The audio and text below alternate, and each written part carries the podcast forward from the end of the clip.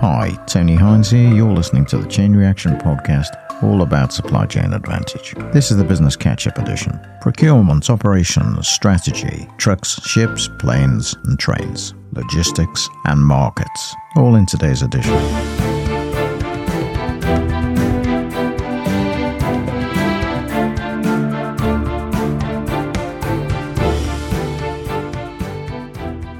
Well, there was a frenzy in the markets this week as NVIDIA hit a valuation on Wall Street at $2 trillion. NVIDIA chips are used by almost all of the new generative AI players, from ChatGPT, OpenAI, and Google. And it's helped the company shift its valuation from $1 trillion to $2 trillion market value in just about 8 months.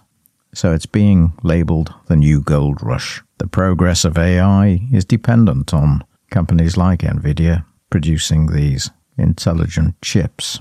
And the numbers are eye-watering, really, because analysts are expecting revenues to rise by around $2 billion each quarter throughout the fiscal year of 2025 as more chips are sold.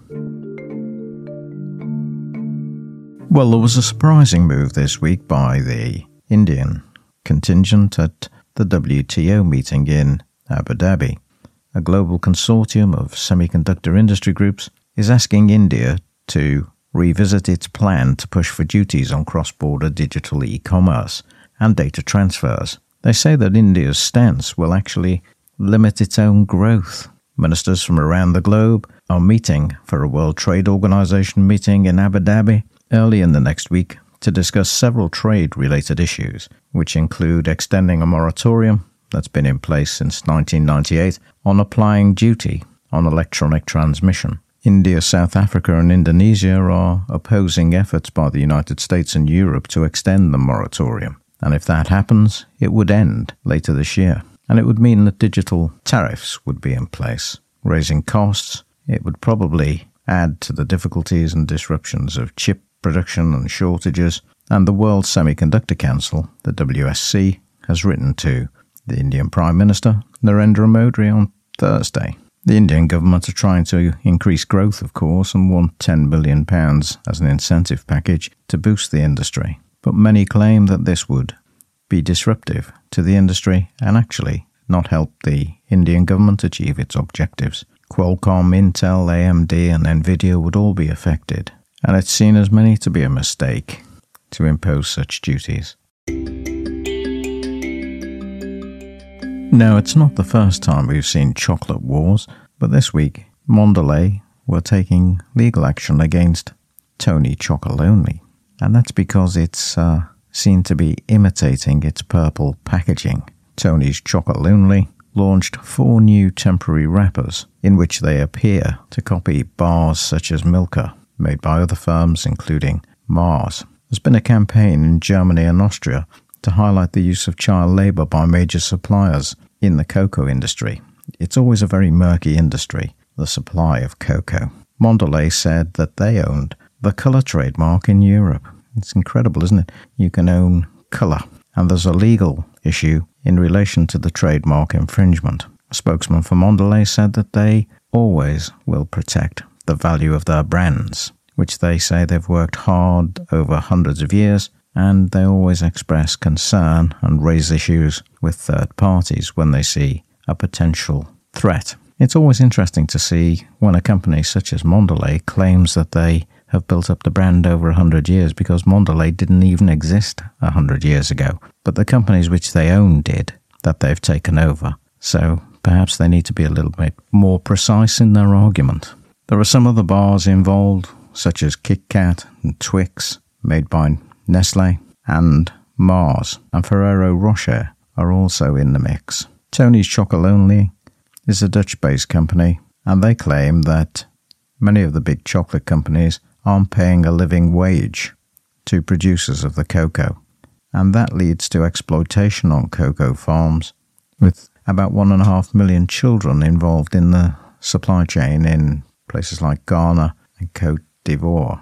Tony's has since replaced the offensive purple wrapper with a grey wrapper. Back in 2021, the Dutch chocolate brand, Tony Chocolonely, apologised for deliberately leaving out one of the advent calendar windows to highlight inequality in the industry. Be interesting to see how this particular infringement claim plays out, whether it reaches courts, is settled out of court, or whatever happens. Boeing announced this week that the leader of the troubled 737 MAX program, Ed Clark, would be leaving the company. You may recall that there's been lots of trouble with the 737 MAX 9 plane. That's the plane in which the 4 bolts on a door on an Alaska jet were missing. And then they found similar planes with the same problem. So the finger's been pointed at quality issues at Boeing. And if you listen back to the previous episode of Business Catch-Up, you'll hear the full story about what happened at Boeing. Truck sales are up in the United Kingdom. Figures from the SMMT in the UK show that new truck sales and registrations were up by almost 46,227 units. This is the final quarter data. There was a fall in the registration of 6x2 tractor units for the first time in 2023. The 44-ton 6x2 tractor unit is the most popular type of truck in the UK and is an indicator of the trend in the overall market. That's according to Truck Pages. Scania is the best seller in 2023. They're a Swedish manufacturer and they're growing at twice the rate of the overall market. DAF trucks were down slightly on the year, as were Mercedes. DAF were down about 12.4% and Mercedes down by 5.6%. And if we look at the top 10 trucks, we've got DAF, Scania, Volvo, Mercedes, MAN, Iveco, Renault, Isuzu, Dennis Eagle, and Fuso. But the biggest growth was Scania, Volvo, MAN, Iveco, and Renault, along with Isuzu. Fuso also grew by 37%, big growth. And the numbers of HGV registrations in quarter four, as we said, over the 12,000. So a year-on-year increase. Well, the Houthis in Yemen continue to attack ships, and they attacked a British ship in the last week. And this has put costs up with disruption as ships have to sail around Suez, around the Horn of Africa, instead of going up through the Bab-el-Mandeb Strait and into Suez. And this has put container shipping up by about 300% over the year. But prices are expected to fall later in the year. Of course, when shipping costs rise, the only people that make money are shippers and consumers and businesses who purchase goods and have to purchase logistics to bring those goods to the markets they serve. They all incur cost, and if the costs are going up, they pass it on to consumers, and consumer prices go up, and we all know what that means. It means inflation. It's the markets that bring inflation down, but if prices are going up, there's little that the government can do to restrain it apart from try to pull the blunt levers of monetary policy or interest rates. But that has little impact on disruptions such as those currently experienced by global shipping and the rebel action by the Houthis in Yemen. The reasons for the expected fall in prices include the additional shipping that's coming online in 2025, which starts later in this year, and as tonnage comes online, that means there are going to be more ships to pick up the containers and move them around. So the increase in shipping capacity with those ships coming online means competition increases, and it means prices will become lower. And the shippers themselves are saying that prices are under control despite the longer journeys that those ships are having to make presently. And of course, if the Houthi attacks are stopped, then of course that will open up Suez again, and that will be safer and shorter. The Singapore Air Show took place this week, and China unveiled its new passenger jet, C919 airliner. It's the first airliner produced by China. This is Asia's biggest air show. Supply chain issues are limiting the ability of many airlines to upgrade their fleets and service their aircraft. This biennial show features, for the first time outside of China territories, China's first homegrown passenger jet, COMAC's narrow-body C919. The world's two dominant plane makers, of course, Airbus and Boeing, and both are struggling to ramp up production and meet demand for new planes presently. So it leaves a chink in the armour from a strategic point of view for COMAC to promote its alternative. The plane, of course, doesn't yet meet international regulations. It's only been signed off by China's regulators, and it does rely on international supply chains for its parts. So it'll be interesting to see how it's received outside of the Chinese territories. Nike announced this week that it will cut about 2% of its total workforce, which is around 1,600 jobs. The announcement was made on Thursday, and the sportswear giant said it's to lower expenses as demand for shoes and sneakers declines. It blames high rentals and interest rates that have led customers to cut back spending on luxury products, and brands such as Nike Sportswear. Nike and Adidas have suffered as a result of the lack of consumer spending on such products. Retailers are lowering their orders through the wholesale channels. Back in December, Nike produced plans to save $2 billion over the next 3 years by tightening supplies of some products and reducing management costs. These cost cuts would include about $400 million to $450 million in severance costs to employees. Nike had 83,700 employees worldwide on May the 31st, 2023. This might not be the end of the cost-cutting exercise, of course. NatWest Group unveiled its highest yearly profits since before the financial crisis back in 2007. Pre-tax profits, $6.2 billion over 2023, higher than expected. It's also named a permanent boss, Paul Thwaite. He replaces Dame Alison Rose, who resigned after discussing the closure of Nigel Farage's bank account. It was a very public affair, of course. The board said he was the right person for the job to shape the future of the group. Now, some may be quite cynical about this and say the announcement of both the new permanent boss of the bank and the profit position will help the potential sale of shares to the general public. The government owns 35% of the bank since it bailed it out to the tune of $46 billion back in the days of the financial crash, 2007, 2008.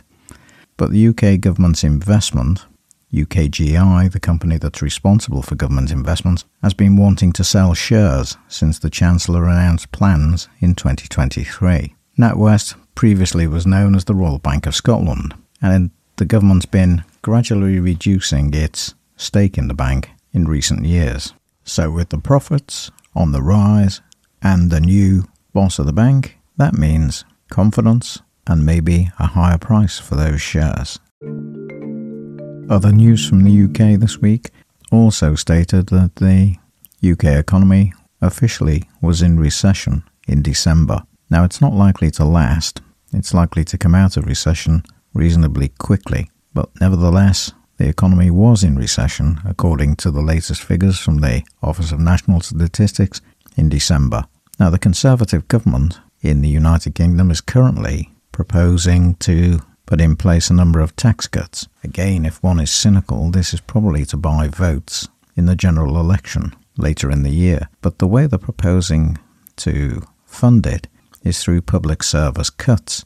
And that can't be a good idea, because public services are already under severe pressure to deliver. And Britain's become a country in which nothing works as well as it should or could do. So rather than cut the public service sector, it would be as well to invest. Well, it's that time of year again where the fashion industry is preparing to host London Fashion Week. It's the 40th anniversary of London Fashion Week. It's now become a biannual event. It was originally the brainchild of Lynn Franks, who was a PR guru back in the 1980s, 1990s. And it's now become a regular feature on the global fashion calendar. It was launched in 1984. It's the youngest of all of the 5 big fashion weeks. And the glitz and the glam come back to London until Tuesday. Fashion Council Chair David Pemsell said, "Economic challenges are putting pressure on the industry. Cost of living crisis, interest rates, Brexit were all creating difficulties for designers and fashion houses. But he insisted that the industry remained resilient. Quality is respected, and we've got phenomenal designers doing amazing things, he said. So London Fashion Week, LFW as it's known, will have 67 designers across 46 catwalks and 36 events according to the organisers, with collections by many more up-and-coming designers expected to make an appearance off-grid. And it's usually a good event for up-and-coming designers to test out their wares in a public marketplace.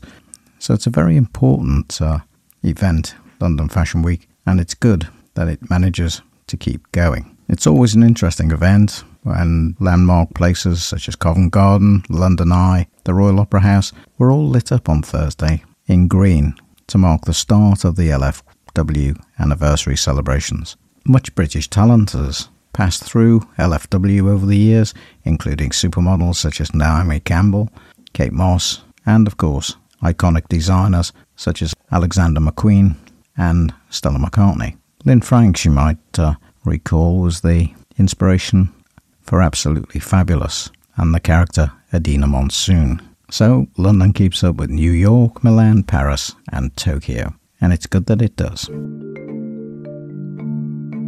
Well, let's take a quick look at the markets around the globe in under a minute. We see that Brent crude is down slightly at $82.2. Copper's down slightly, but it's still $725.6. Gold stands at $2026.4, up slightly. Currency exchange rates, euro to the US dollar, 108.3. GB pound to the US dollar, just under the 127. Japan to the US dollar, 0.0066. Standard and Poor's on the 500, that stands at 5087, Eurostoxx 4878, and the FTSE 100, 7693, the Nikkei at 39098. And those are the markets this week.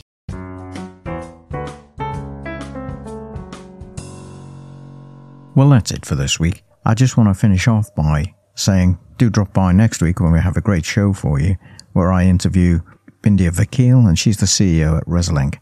And Bindia talks about supply chain risk and how to get that resilient supply chain. So drop by and pick that one up. I'll see you next time. I'm Tony Hines. I'm signing off. Bye for now.